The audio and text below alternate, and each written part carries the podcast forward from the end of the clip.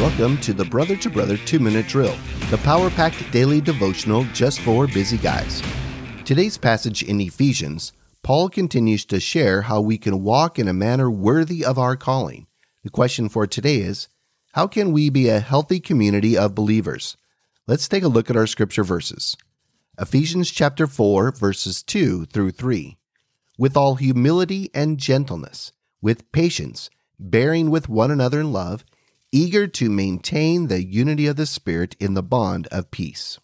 This is relationship gold. The truth in God's Word is powerful for daily living.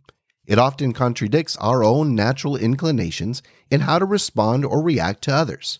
We naturally become defensive with a perceived attack. It may be verbal, or just an attitude or cold shoulder from another.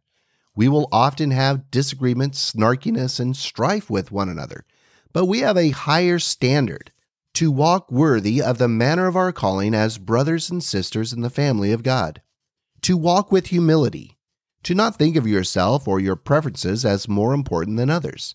It also doesn't mean we demean or belittle ourselves or our position. It is to have the right position with a confidence and trust in the Lord, to walk with gentleness. In responding to others, we can be right, but react so wrong. I confess, there have been times I have reacted in the right, but with harshness, irritation, and even anger. That's not good, and I have hurt others, even my own family members, when I didn't need to.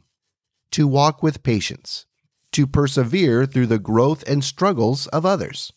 When you teach your child to add and subtract, you anticipate the learning process to take time, and you don't expect or get frustrated if they don't pick up algebra within the first grade to walk with love. Love is inclusive of all other traits that shows the depth of our commitment and hope for another. To walk with unity in the bond of peace. We should always strive towards oneness and fellowship with our brothers and sisters in Christ. The responsibility of being a healthy community of believers lies on the shoulders of each and every one of us. To walk worthy of the manner of our calling begins with me and with you. Thanks for listening.